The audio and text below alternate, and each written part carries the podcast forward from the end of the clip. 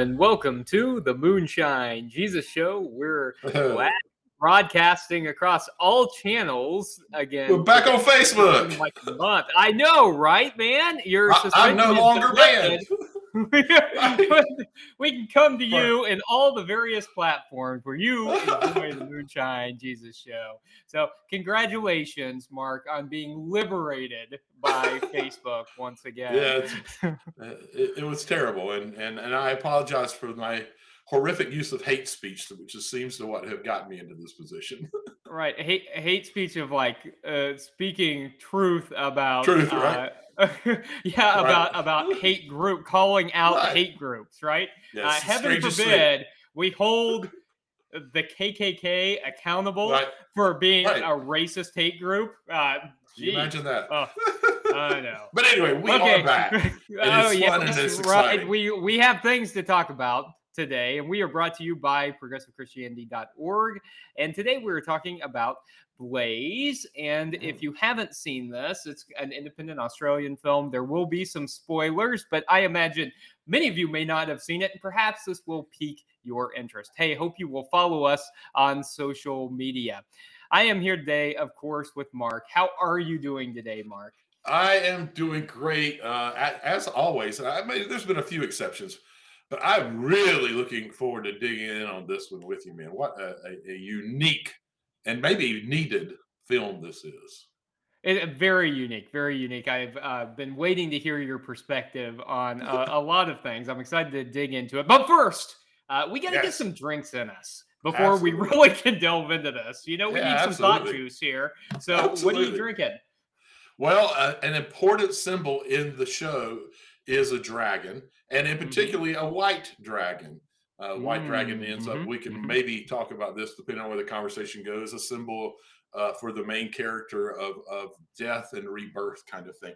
So I'm having a white dragon, which is uh, 1.75 ounces of tequila, 7.75 ounces of Cointreau, 0.75 of lemon juice, an egg white, and uh, shaken hard until it gets this nice frothiness. Ooh. It gives this beautiful kind of white, uh, it's almost silky looking uh, um, drink. How about you, sir? What do you what are you Yeah, going with? That looks that looks a lot like the white dragon there. Uh, so I, I again went with the dragon themed. I Yeah, I, I uh, seems like a natural place to go. I know, right? Yes, Yeah, it does. yeah. So and in particular, the dragon's blood was also significant. Yes, So there's this point where there's blood spewing on Blaze from the dragon. So I'm drinking a dragon's blood, and really what it is is red champagne. But you know, if you're gonna drink ja- dragon's blood, you know, you may as well drink it fancy. So Absolutely. here we go. Cheers to you, Mark.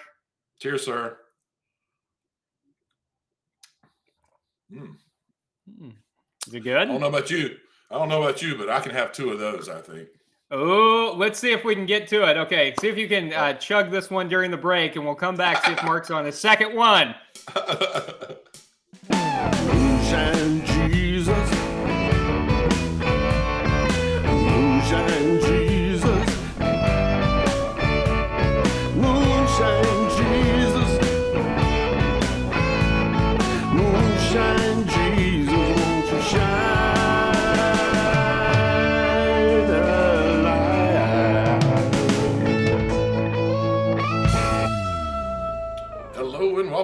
to the Moonshine Jesus Show. You're joining us for our Geek Out segment. We're, we're going to take just a little bit of time and kind of set the movie up, talk about what excited us, and maybe even tip our hat and hint at the next segment Theo Politico when we look at, look at the movie a little more in depth from theological political perspectives. So, for those who uh, haven't seen it or maybe not even heard of it, which wouldn't be really completely surprising, um, Blaze is a movie from 2022. It was a Tribeca uh, nominated film, and it is a, sort of brilliantly and necessarily discomforting fantasy horror coming of age story about one 12 year old girl's journey of using her imagination to sort of navigate her trauma after witnessing really just horrific rape and murder. Mhm. Uh, and it is done in some very visual and graphic ways and creative ways of getting into her uh, imagination. I'm sure we'll be talking a little bit more about that. But my first question, Caleb, is just going to be a little bit serious. Uh, Mhm. And maybe again, hint, hint at what we might end up talking about in the next segment. You know, in the U.S., we heard the in the movie. This was an Australian-based movie. We heard the statistics there. In the U.S., one in four women and one in nine men are victims of domestic violence. And intimate partner violence accounts for 15% of all violent crime. Those numbers in mind, how how important is this film? Yeah, it, I mean it's it, it's extremely important, and so I, I think one scene in the film that points to that is whenever Blaze, the little girl, is talking to her psychiatrist and trying to grapple with how someone who had once been in a relationship with someone else could hurt them. Uh, and um, and the psychiatrist reflects those statistics, the Australian version of those statistics, to her, saying that most of these kinds of crimes happen with people who you know. And uh, I think breaking the silence on that is so important because it's something that often doesn't get talked about. And so when Blaze breaks the silence on what she's seen with her friend, uh, Yeah. and they're talking about that, her friend reveals that the same thing has happened in her family. And so, uh, and so I think a lot of And- times and we, we maybe- keep the silence on this, and and it just it is swept under the rug. And maybe one of the most heartbreaking parts of, I mean, the whole thing's heartbreaking, but her friend, she speaks about an uncle who is still allowed to come to Mhm. family visitations and gatherings, and she does it so matter of factly. There's almost no emotion left around it. And the fact, I mean, there's a real commentary going on there that we can talk about, but it, it was kind of heartbreaking for that. Um, but I did like the fact that they were willing to take this straight on, head on. Um, I'm curious though, we within the first, I think, seven minutes of the film, that the the filmmaker, who is the first time filmmaker, she's actually an award winning artist, but had this was her first film. She actually made the film because she got out of she was listening to uh, basically NPR for in, in Australia and heard the statistic about uh, uh, uh, uh, intimate partner abuse and something just went off in her head. She said, "This is my new Mhm. thing. I'm I'm going to raise awareness about this." Um, I'm curious as to uh, what you thought. Within the first seven minutes, we actually see our main character uh, witness this traumatic event where uh, uh, uh, there is a, a forced uh, of, of this man forcing himself on a woman, and it ends up becoming very violent, and he rapes her, and he ends up completely killing her, and, it's graphic and difficult to watch. hmm Um, my question, I'm curious from a filmmaking point of view, did, did, do you think it was necessary to show what was shown? I, you know, it's. I think that one of the powerful things about that was that we really got to witness things from this twelve-year-old girl's point of view. And so, in the first, in this first seven minutes, seven eight minutes of the movie, there's not really any dialogue either. So Blaze hasn't spoken. The main character hasn't spoken at all. She's listening to her music. She's out. She's collecting cicada shells, you know, and she's she's going and being a kid she's she's a kid going about her every everyday life, right? And she's going to to the store. She's getting a popsicle, uh, and it's it's in the midst of this that she witnesses this assault that we then see. And so I think the power of doing that is that we get to see it from her eyes and uh, uh, something I think there's more meat uh, to, to talk about is that we kind of get to see her childhood disappear from her in that scene as Oh, she's absolutely. standing there. And Yeah, like uh, Uh, very I was going to say, very powerful. yeah, in that scene, and you already pointed out some of the like. There is so much metaphor that goes on and symbolism that goes on in this movie. You can tell an artist made it. I, I couldn't couldn't really keep up with all of the imagery and metaphor that was going on. But you just named two that were this kind of beautiful foreshadowings of what was about to happen in terms of the cicada shell, where the cicada is leaving its young life, and that's the remaining evidence of its young protective shell. That now it's going, you know, it's off and living out its adult life, and then the beautiful symbol of childhood. uh, Who, who doesn't like like a vanilla chocolate covered vanilla ice cream cone, uh, uh, pop? And she's holding that. She gets that on as as she walks up to the crime happening. And as it happens, her hand slowly crushes that ice cream. Yeah. And you see the chocolate and the vanilla starting to come out of the hand. And that part, that symbolism of almost what we've all, you know, had in childhood. And it helped it, it's hard to have that and not re- reconnect with your child and to see her crushing that in the midst of it going on while she's wearing that cicada. I mean, that it was there were so many levels uh, of artistry trying to help us be ushered through this difficult journey. I mean, Yeah. I think it was very necessary. There's been a lot of complaints. I just, out of curiosity, looked Hmm. it up. There were there were certain people at Tribeca in particular who didn't think it was necessary to show, and I feel the exact opposite. I think it was very necessary because uh, that's what we do too much in life is, is try to push it to the side and, and act like it didn't really happen. It's just something people talk Yeah. about. But I also thought our experiencing it and walking through it, it was difficult. And It then to put that back in, that I'm just sitting here watching a movie. Right. That helps you understand the trauma that Blaze is is going to be carrying with her from that point on. I think it, it did a beautiful job at that. Um, but let's talk a little bit about her care. Oh, go ahead. I, yeah, I, I completely agree, and I, I think another piece that added to that that made it so so powerful was also the cinematography in the midst of it. Oh, And so, like as the as the woman Hannah is being assaulted, she's looking up, right, and and then it cuts to Blaze with the exact in the exact same position mhm. with her with her eyes looking up. I mean, it, you know, it, it's sim- uh, symbolizing these two being tied together in a really powerful way through this through this moment. It, it in fact, it, it's almost as if it's ha- happening to Blaze at the same time because it's impacting her life so much.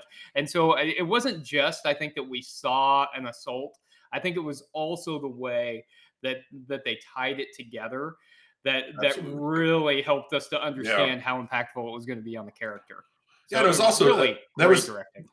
really amazing directing the storytelling because she co-wrote it with someone and i don't remember right now who but even in these little moments that speak to volumes like when it's going on we- learn that the uh the the the, the woman who is raped and killed her name is hannah. And as hannah is is all of this horrific stuff is happening to her she notices blaze step out. They make a brief eye contact. And from that moment on, even though Hannah knows that her life is at risk, she starts taking actions to protect Blaze. Like, Mhm, And it's mhm. not even it's not even a pro- having to process. It's like that that it was understood that we're that they are into this together, and that she she's going to protect Blaze, Blaze in any way she can, to even to the point of not quite running off, so that the guy kind of keeps following her Right. and away from Blaze. And it was kind of just uh, so many moments like that where there's this big pi- picture story going on, but they also give these very important little social cues of, of what reality is like. Um, in terms of her willingness to sacrifice herself to protect another woman or a, a, a- a soon-to-be, you know, child who's growing into her womanhood. Uh, just beautiful writing um, and sad recognizing how real and necessary uh, uh, even Yeah. that is. Yeah. And the fact that we don't hear from Blaze during any of that, that that she's Mhm. silent. And even we see the next few scenes as they unroll, you know, and um and she's her dad's finding out what's going on. She's at the hospital and the police station. All she still doesn't speak until uh, the next morning when dad's uh, fixing breakfast. And uh, did you notice, Mark, what the first words that she said uh, were? She said two words. And, and her first words whenever she finally spoke. You I don't they were? remember at all. Because because I thought I this was one of the moments that st- stood out to me. Her dad asked her if she wants. I don't even remember what he asked. If she wants something and something, she said no, no, And so I thought it was really powerful that Mm. this movie that's a kind of uh, about consent and assault and all this, that the main character, the first two things she says are no. And then he asks another question, no, like No. asserting that power. I thought that was a Yeah. powerful choice in terms of Yeah, dialogue absolutely. for her not to speak for so long, then Yeah. to say no, no. Absolutely, and then and then we pretty quickly get thrown into the trauma of when she really starts talking.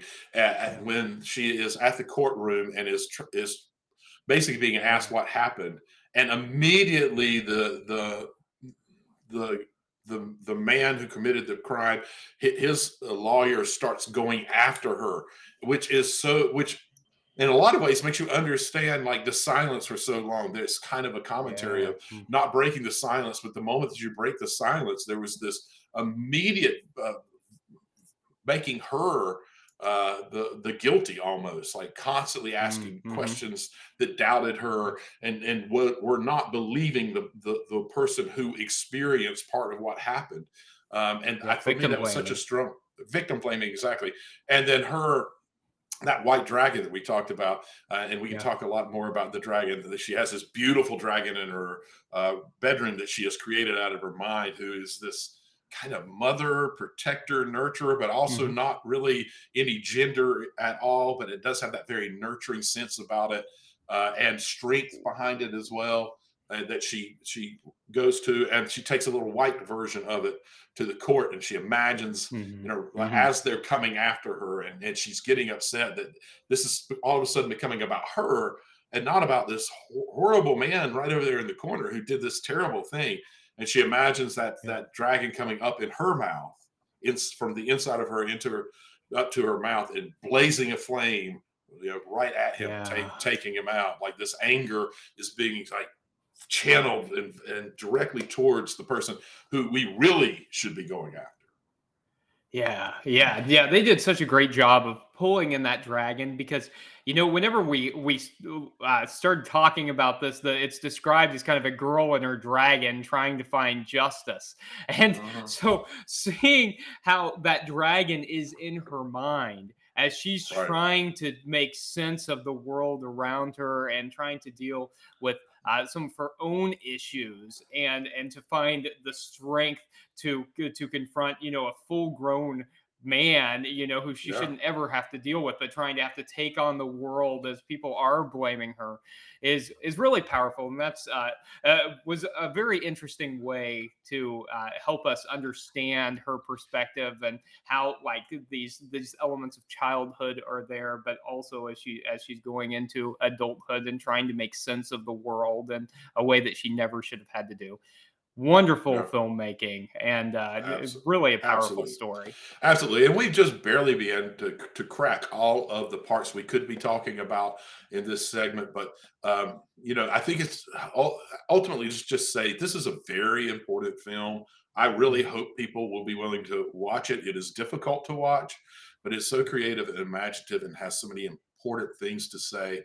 Uh, and I suspect in our next segment, while we may not get into the symbolism as much, uh, or, or maybe some, because it is important, um, there's a lot more for us to talk about and, and kind of wrestle with that this um, movie is trying to talk to us about. So let's take a quick drop and come back on the other side to our theopolitical segment.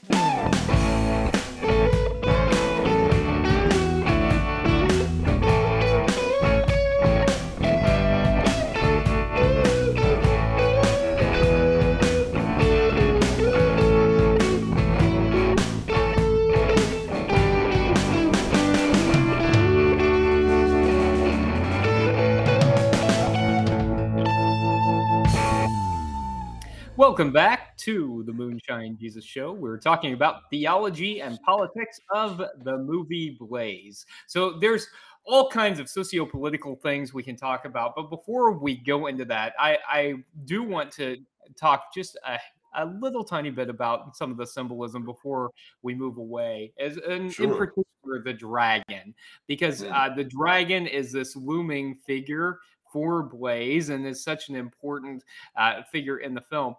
And so I'm curious, Mark, to, to get your perspective on exactly what the dragon represents what is the dragon for Blaze? and what does it mean when the dragon dies? Well, I think that the the dragon represents the sanctuary of her childhood, essentially. The safety and sanctuary of her childhood, the deep recesses of her imagination, the place that she can go to and find herself protected and process and try to understand who she is, even as she's maturing into womanhood.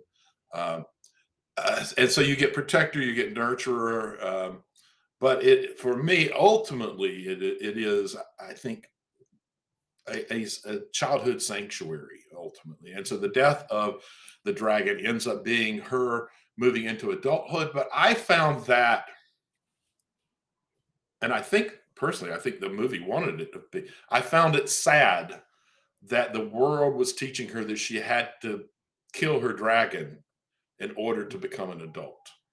Uh, Yeah. For me, that child, that that childhood fantasy, uh, uh, the dragon is hard to describe. It was bright colors and there was everything that was Mhm. imaginative and fun and engaging. And for me, there was a little bit of sadness of of almost saying, isn't it too bad that we can't hold on to parts of that childhood or figure out how to use them in a way that goes into adulthood with us? Because it was a sanctuary. It did protect her. It did help her be safe. Uh, in her particular case, she used it too much, and it became. Uh, all defining. It defined who she was rather than part of who she was that was an important tool. And I just felt like that was part of what we missed. I felt like I felt like the show was really trying to, in some ways, say it's too bad that we can't figure out better balances and take those kinds of really wonderful parts of childhood with us into adulthood. Some people manage to, and it turns out that the if you look at her art, the director Yeah. who who made this, I, I have to believe she managed to bring part of that with her Hmm. and into her adult life. I mean, what do you think Hmm. about the dragon? I, well, I was going to say, you know, that uh, it, it sometimes people grow up and they still talk about comic book movies and stuff on weekly podcasts, and they find a way to. No, No. I don't know anyone like that. but- Celebrate that childhood. They Losers. try to hold on bunch to of that losers.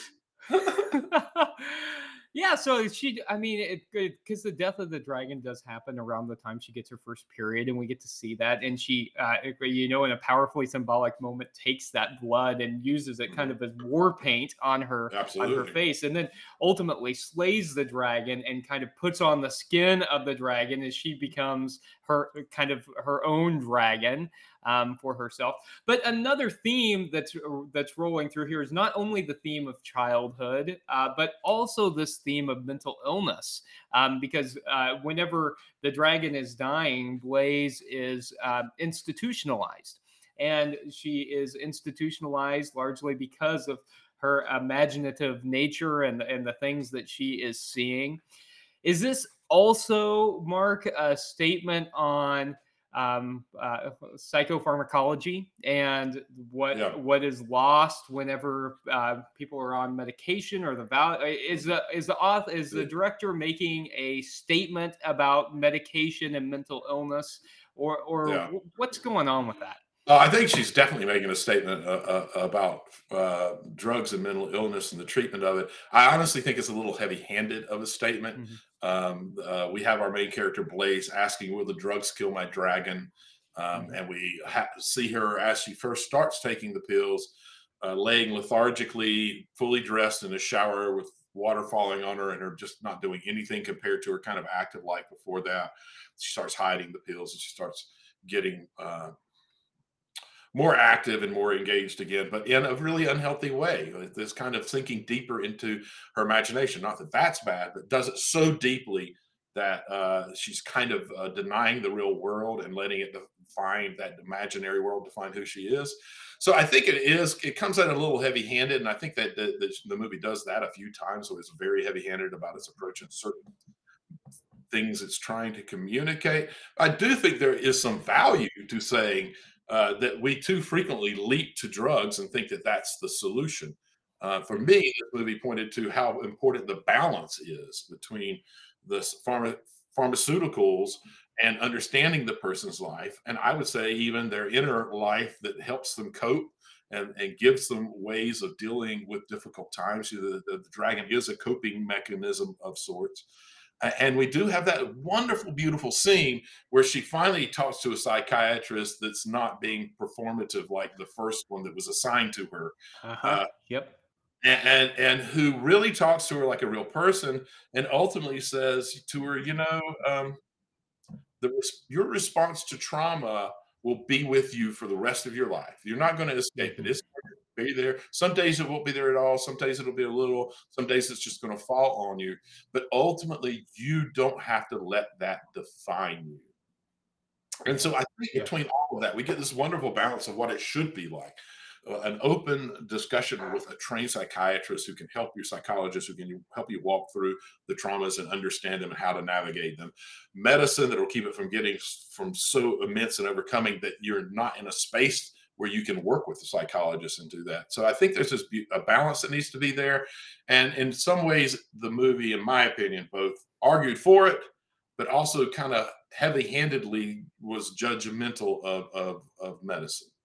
Do you think that's fair, or do you have a different? I think it's fair. I think I think the point was also kind of lost because I think it was unclear as I, I think the dragon was primarily about childhood, and I thought it complicated things to also have the dragon be tied into mental illness. And so, in some ways, I thought that that that took away from the point that they were trying to make about uh, about childhood in general. And so, um, I, I I think I would have preferred if there was a, a way to talk about those two things in a in a different way. Um, I, I I felt like it kind of muddied the waters a little bit to see Mhm. uh, to see the the, the dragon uh, linked with mental illness at all. yeah, um, because right. uh, uh, so so in, in fact I, it made me kind of wonder at the point uh, as as we're seeing her kind of come to terms like what was the dragon mental illness or was the dragon childhood and i i i came down in the same spot you did i think but uh, but I, I felt like the the water the waters were a little muddied by that Mm. and uh, I think you're you're certainly right that there there was um, some ambivalence about uh, what exactly what we should do with medication and and what exactly the the right answer is. So one of the other things, Mark, that we saw run throughout this film is, I, I think, an idea of toxic masculinity. Oh, Uh, not that that's not that that's a thing that we have to deal with or anything, uh, right? but Right. uh, men consistently thinking that they have certain rights to to to women or or that we need to Mhm. project this this notion of manliness and uh, we we see this throughout our society uh, over and over again right from everything from like gun culture to confronting women's rights and um, i'm curious mark how do we go about confronting this toxic masculinity? Are there things that we can do to kind of subvert this and to help rid ourselves of this notion that men always need to be in control and uh, that that the patriarchy needs to be strengthened? How do we subvert that that kind of Yeah. norm in our society? Wow, that's a, a giant question. I, I, I know it is. I can throw a few out, and there's obviously many, many more. I mean, Mhm. part of it is about education. Part of it is about how Mm. we nurture our boys and the culture that we put them in growing up. Part of it is about nurturing women and empowering women and making sure that uh, that the systems that are structured against them uh, don't hamper them so much. To make sure that we have uh, women in important positions where they help change those rules. So uh, when we vote, uh, if you've got two candidates, you're trying to decide the difference between personally, uh, pick the woman. Uh, Mhm. they're going to be able to advocate more for the people who are marginalized than uh, particularly a you know middle-aged to older white man uh, who's straight in particular, which is who we tend to put in those positions. Mhm. Uh, so, I mean, those are a couple of the things for me: education, looking at the environments that we raise boys in, empowering girls as we raise them, and making sure that the systems that are designed to reinforce this kind of uh, misogynistic, male-dominated society, um, that those systems have enough women in them that we can begin changing. I mean, I'm, I'm, there are lots of others. What, what what things are you thinking about? I'm thinking primarily what the church can do and, and what Mm. uh, we can kind of ways we can change our behavior as a church, because certainly there are things societally, but I think we, uh, you know, starting real close to home at, at ways that we talk about, about God, trying to get Right. rid of uh, just the masculine images of God. We focus so much on that in kind of Orthodox Christian uh, churches, and we don't Mhm. talk enough about uh, feminine aspects of God or even feminine aspects of Jesus, Jesus like the, the mother hen and, and all of that. And I think that if churches become more comfortable embracing feminine aspects of God and talking about God in that way beyond, uh, and then moving to beyond a gender binary in terms of talking about God, that I think that those are important things that we can begin to do to get rid of some of our inherited bad theology that the church has just given us. But I also think we see that in practical terms in thinking about who's involved in church leadership. I mean, are we just putting straight cisgender white men in leadership in the church? Or Absolutely. are we trying to represent the the diversity of of what the church is supposed to look like, what the people of God are supposed to look like? And I think that if we're talking about a practical step in terms of churches, that whenever you're choosing leadership, choose leadership that's a little more Absol- diverse. instead Imagine of, that. Imagine sure, I know. Wait, can that happen in churches? Can those kinds of discussions happen in churches, Mark? But You- won't people you- get mad and and just leave if you start if you start Yeah. holding uh, And you know, accountability? and, there? And the answer is yes. Some Mm-hmm. people will get mad and leave, and but the response to that, and that's okay. You know, if we're doing the right thing, if we're representing Mm-hmm. diversity, and that there's someone on their journey where that's not where they are and they can't quite understand it, it's okay if they need to find a place to have a different place for their spirituality as they continue on the path that they're on. Hopefully, there'll be lots of people in their lives and out there that they keep bumping into that are educating them on the on why their, their particular uh, way of seeing the necessary for white men or whatever to to lead. Uh, maybe there'll be education and they'll slowly change, but it's not our job to pull everybody along uh, in the journey. Our job is to try to understand how to love everybody and to uh, make the choices to reflect that, right? Uh, so I guess you're saying that we shouldn't water down Jesus's teachings to appease straight cisgender white men. Huh. Well, Yeah. that sounds. I- I, I- that sounds pretty I good, wish- actually. I wish I would have said it as eloquently as you did, but yes, that's what exactly my point. Uh, speaking of how eloquent and uh, and and smart I am, uh, Yes, I'm I'm ready to move into the next segment, Mark, to Ah. uh, the "Make Me Look Stupid" segment, where I want Ah. to see if I'm eloquent and smart enough to try and make you look stupid today. So why don't we take a quick break and come back?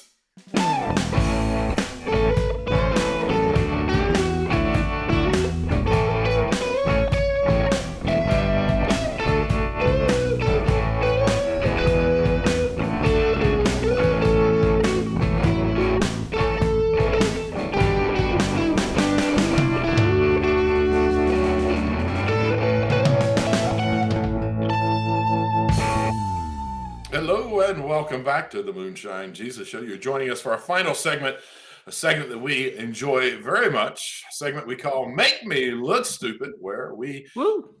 ask questions of each other to see if we can stump our co-host. I'm just going to be straight up front here. I'm not trying to stump you. I want you to help me think through something here. Okay, let's do it together, Mark. That would be great. Could it? I don't think it was intended in the movie, but could you see the dragon representing God? The Mhm. dragon is protector, is mother, is nurturer. Um, at one point, the dragon is in her, so that's one way of understanding God. That God is in me, and but then at some point she recognizes she's part of God, not so much that God's in Mhm. her. Could that be seen? And then you've got the imagery of a, the white dragon. It's across from ending one life and beginning a new life. Could there be anything helpful about seeing the dragon as a symbol for God, protector, mother, nurturer. Well, that's really interesting, especially since Blaze says herself that uh, that dragons turning white are symbolic of rebirth and renewal, which is, Exactly. is certainly uh, a central theme of a lot of different religious traditions, including Christianity. That that there's Mhm. this this thought of re- renewal through God or through some kind of spirituality, and uh, and also a, a transforming nature of God, depending on um, where you are in life and the kind of concept of God you have to have on on whether it's a, a God who's a silent protector in the corner or a, a God who is kind of a part of you as you find empowerment to confront the world, which is ultimately what what she has to do. So I'll admit I didn't think of the dragon in that way um, throughout uh, throughout the uh, the movie, but I kind of like it. Uh, where do you land on it, Mark? Well, I kept struggling with it. I, it was probably about halfway through the movie where I don't remember exactly what happened, but there was a moment where I went, "This is almost some godlike imagery going on with the dragon. Zephyr is the name of the dragon." Um, but here, here's where I struggle. I think there were a lot Yeah. of parts that were very much has Mhm. real clear uh, overtones of of God in from a Christian perspective. I mean, even uh, the white dragon when the when there's a large white dragon and she's going to become part of the dragon and cuts it open, she's baptized by the blood of the dragon. I mean, there's just so Mhm. so much symbolism that could work. Here's my struggle: is it really is just a, a dragon of protection and nurture. Um, Mhm. This it, it to me, there's a part of it that reminds me of certain churches who that's all God is. Uh, and Mhm. a lot of, of the uh, um, uh, prosperity gospel folks kind of just think of Mhm. Mhm. protector and nurturer always, you know, but not not inspiring you into doing better things in life and making the world better for other people, kind of stuff. So that's the place where it starts falling apart with me. It's like an incomplete image of God, but it just felt like there was so much imagery that tied back that I, I'm trying. I'm I guess I'm still wrestling with. Is that there, and if so, is it a good thing? Although, when she, uh, to further your point, Mark, whenever she takes on the skin of the white dragon and dresses Yeah. herself all in white to go out, Mhm. she does then go out and be a protector of others. And so she she goes to make her statement to the court to advocate for justice um, for for the family uh, whose uh, whose mother was uh, was killed. And so, I mean, in a, in a way, she kind of becomes that that godlike action out in the world, Yeah. which I think is what in Mm. if when Christianity's at its best, what we're really trying to do is to not Right. depend solely on a dragon in a corner or a, uh, an old guy in the sky or some Mhm. concept of an abstract god that we have, but but to try and make a real concrete difference in the world. So I don't know. I, I think you, I No, think you've convinced me. well, well, the great Wait a the second. great part is Wait a the second. great part is you may have convinced me. So. Uh, wait, no, Mark, no, It- no, you were really smart about this because see, Yeah. you talked me through this uh, into agreeing to your point. I think I think you made me look stupid by, by don't know. walking me through this and saying, "Wait, yes, Mark, yes, you're hundred percent right. I like that. I had no idea. I, don't- didn't think about that. You're right. crafty. I was crafty. You you are crafty." okay i have um i i have a two part question mark of things that uh, and maybe this will make me look stupid too because these are things that i didn't understand Oh no, I And- probably didn't and There's, i want to know a lot that I didn't. There was a lot in this movie that I could not figure out what was going on. Uh, so I've got two things I didn't understand, a part A and a part B, and I need help understanding them. So I, I feel like One- you're going to easily make me look stupid here. I really kind of feel like that's where we're going fast. yeah, no, you'll you'll have explanations for these. I'm sure. So whenever she's in uh, the the bad psychiatrist's office, she grabs two kangaroos and Right. envisions herself kind of with the the kangaroos and between them, and they are kind of kissing. and then Mhm. she gets them stuck together and breaks them, trying to get them apart. I'm curious what that's trying to say about those kangaroos or what that visual Right. image is. Well, for. here's- and here's- part here's two. what- oh wait, and part two, I'm gonna get, I'm gonna spit it out because I'm gonna forget Okay, it, Mark. go ahead. Yeah, okay, yeah. I'm gonna forget them both. Uh, yeah, okay. Mhm. So I also want to know the significant significance of the claymation uh, coming uh, coming to take the pills and all that. I, I need to know Okay. that too. Okay, so now you can have all- it's right. all you, Mark. Well, I, I, I'm glad that you asked the first question first because I have a relative answer for that, and maybe while I'm answering Okay. I might come up with something for the other one. Uh, Yeah. so yes. for for for me, uh, those two kangaroos kissing. Uh, you know, she has all these figurines on sort of a display case in in her Mhm, room, and they're all two figurines. mhm. Uh, right. I- I believe that part of so what we haven't talked about, I don't even know, some people may not have picked up on it.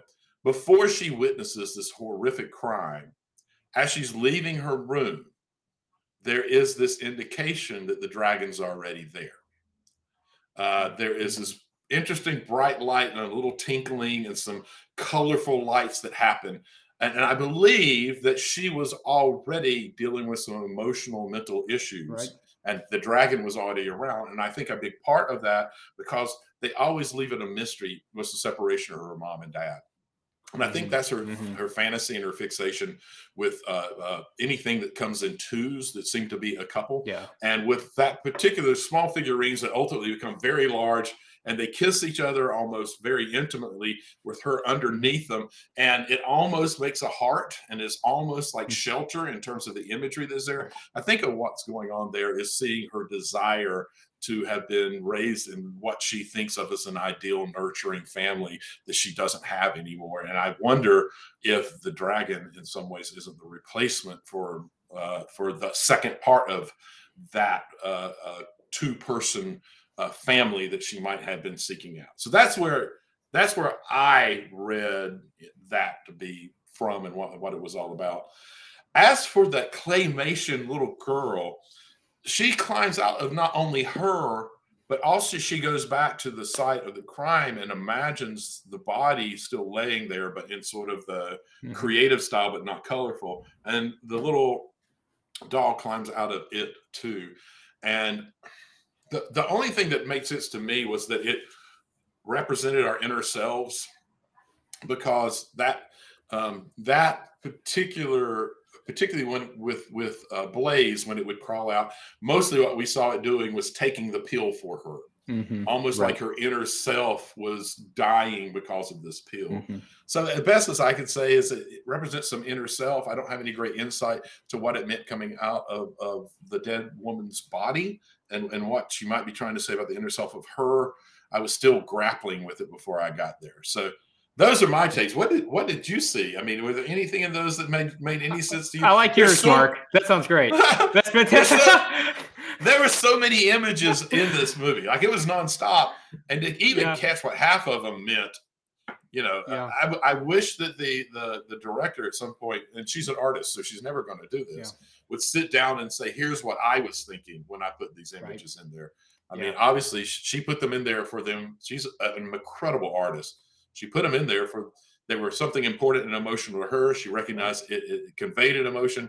She put it in there so we could see it and experience the emotions we needed to as we associated with it. I think.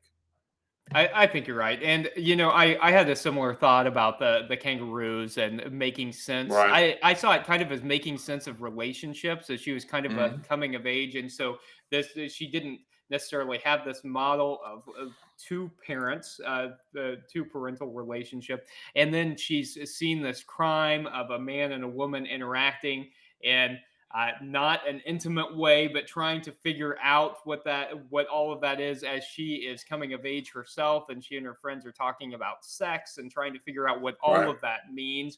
I, I saw that as a kind of a way of her, like a child, playing with manipulatives to try and figure out what it what it means for people to be together. And uh, I, I I also I think saw the the claymation piece as that inner self. And so I think in some ways it would have been stronger if maybe that had just represented the inner self dying with the pills to make a Right. commentary on that, and then the dragon to be a commentary on uh, childhood. Um, but uh, but Yeah. yeah, I, that sounds good, Mark. I like I like what you said. So uh, thank you for helping me think through that. As always, Mark, I, I, your your your brilliant skills of interpretation have helped me to gain some more understanding of this. show. Thanks, Mark. Yeah, I am glad I, I'm I'm glad my bumbling, stumbling theories can help in any way whatsoever. Uh, That's what I said. I said, well, this is what Mark said. It, Right. it must be true. well, so listen, uh, it's been a good show, but we do Yeah. need to start turning our sights towards next week. What Next what week. what we've already told folks, but uh, you want to, to remind folks of what we'll be doing next week? Yeah, it's. Uh, I'm excited because uh, Mark, you and I, as we've mentioned already, we're both kind of still kids at heart who Oh, love yeah. comic book movies. And yeah. right now, nobody's doing it better than Marvel. And Mm. we've got Ant Man and the Wasp, Quantumania, and they're going like super small in in Right. this movie, right? Uh, they're Yeah, going absolutely. down to the quantum zone. It's going to be great. You It's looking forward to everything? I've, I've I've already heard amazing things about it. I'm trying Mhm. not to hear too much. I understand that it's an incredible launch to Phase Five of the of Yep. the uh, MC universe. I already have my tickets reserved. I'm that excited. I'm just I. Yeah. cannot wait to go see it. Yes. This- it's going to be fun, man. It's going to be fun. I can't wait. All right. Well, I hope that all of you can't wait either, and that you will join us next week for the Moonshine, Moonshine Jesus show. Hopefully live now that we're back on Facebook. Uh, but whether you can or not, we're certainly glad that you are either watching us live here today or listening back on the podcast. We are grateful for you, and thank you for joining us here today on the Moonshine Jesus show. Moonshine Jesus.